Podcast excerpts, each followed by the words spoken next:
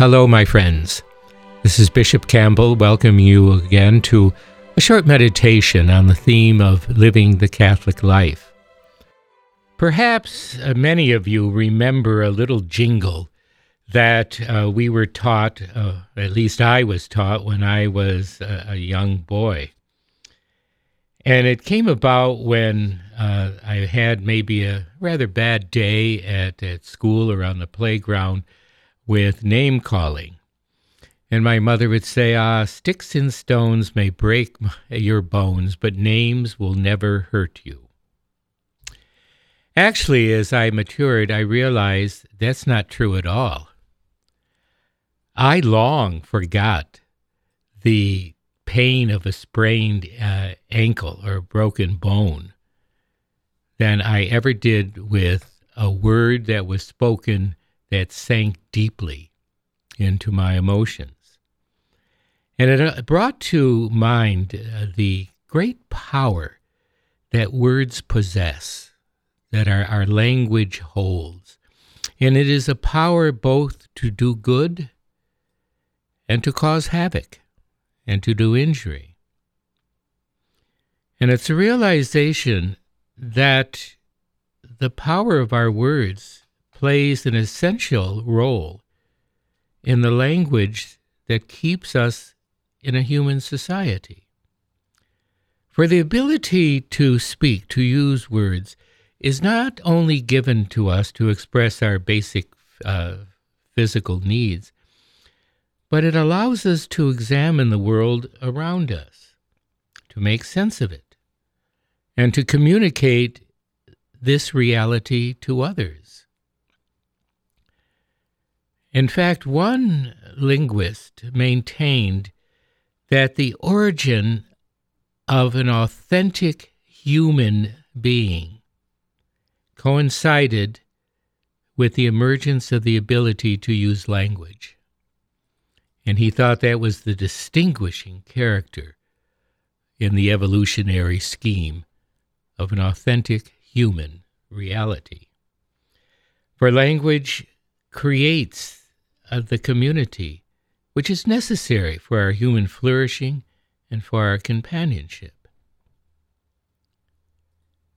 Now, to the faithful Christian, language can be considered as a participation in the very life of God, and it is expressive of our being made in the image and likeness of God.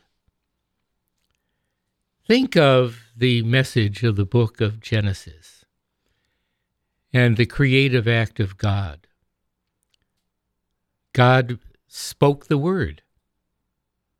He said, Light, and there was light.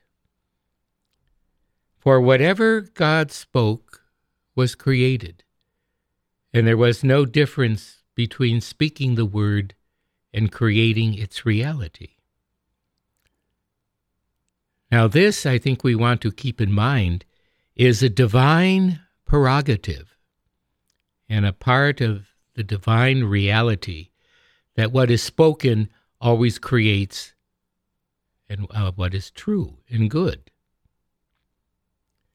Now, the human reality participates in this creative act, and it is signaled to us by the fact that God called upon Adam to name the animals to actually participate with God in uh, the creative uh, reality at the beginning, not by creating the animals, but by naming them, so that could uh, they could be known, that we could express their reality, that we could identify them.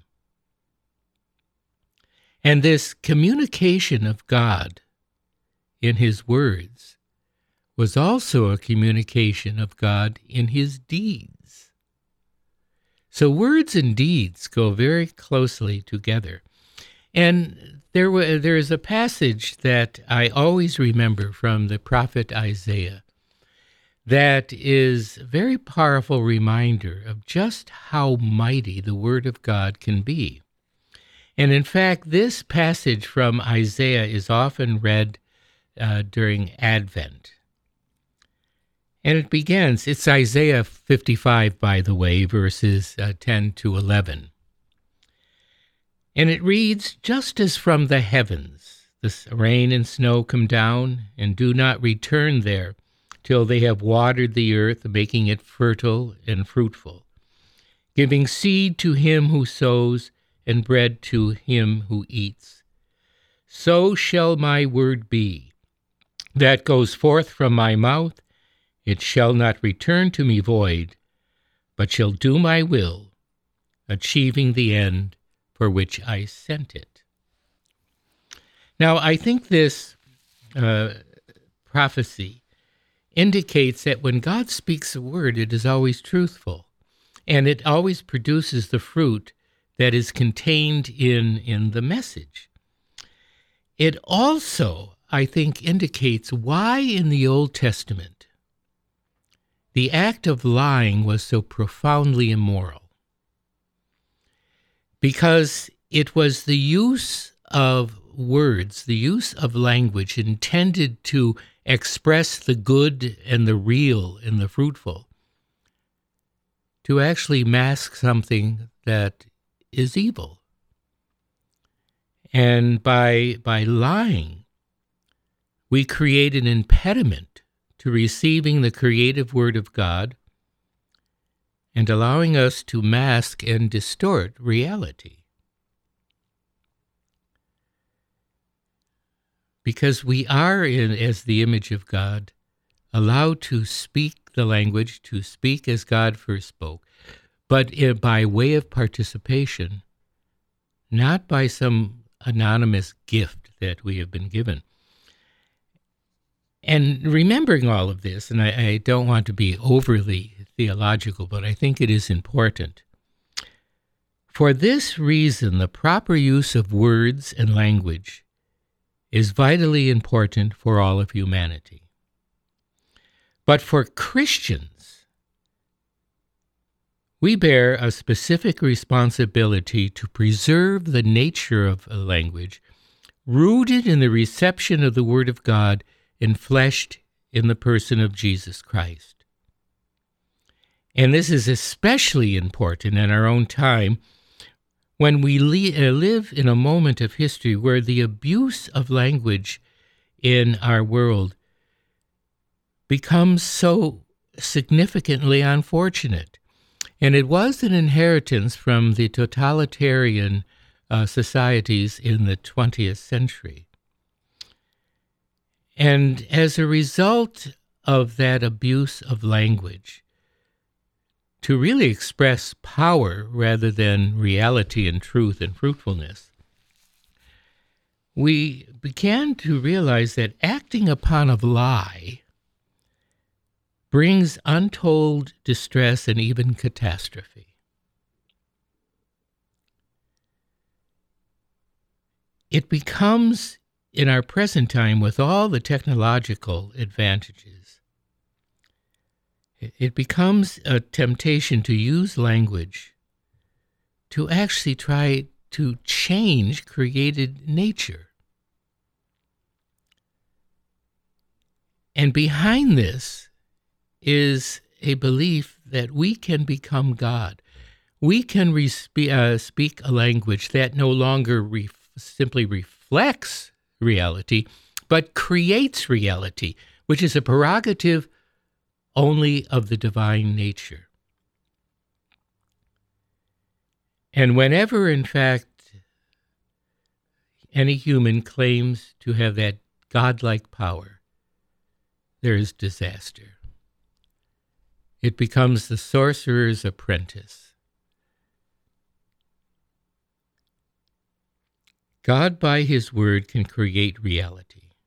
Humans, using words, can only reflect what God has revealed and live by it. And you might ask, why does all of this, or what does all of this have to do with our daily living in our here and now world? And I think as part of the responsibility of Christians to the power of language and of words, we, in fact, in our all of our speech and action, can speak and act in a way that allows language to draw people to, to reality, to deeper human community, and a deeper sense of the creative fruitfulness of God. And I think there's some very simple ways. You probably have noticed, and if you haven't, you haven't uh, seen television or heard a radio in a very long time, that in our society there seems to be a breakdown of courtesy. Our language is becoming coarse and, and deeply vulgar. And I think as part of our fulfillment of the, Christian responsibility, we want to make even our simple acts of language and of deeds acts of social courtesy. A vulgar term, an obscene term, can cause deep hurt, at least to our, our intellectual and our, our mental abilities. And we should speak those words that help, that indicate our sense of accepting the dignity uh, of others and expressing our own dignity. And this means avoiding the use of vulgarity and of cursing. It is one thing I shall always remember about my father.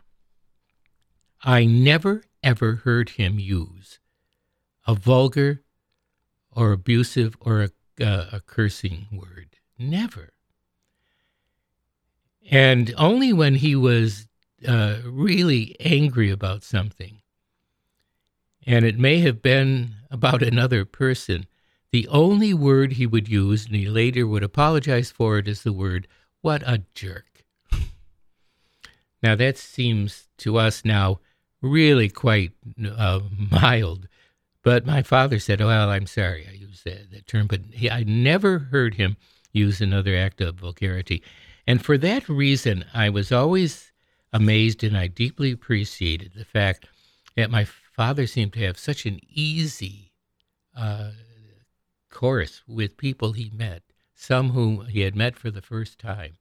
And people always deeply reflected uh, or ex- respected him for that and would seek his, his advice.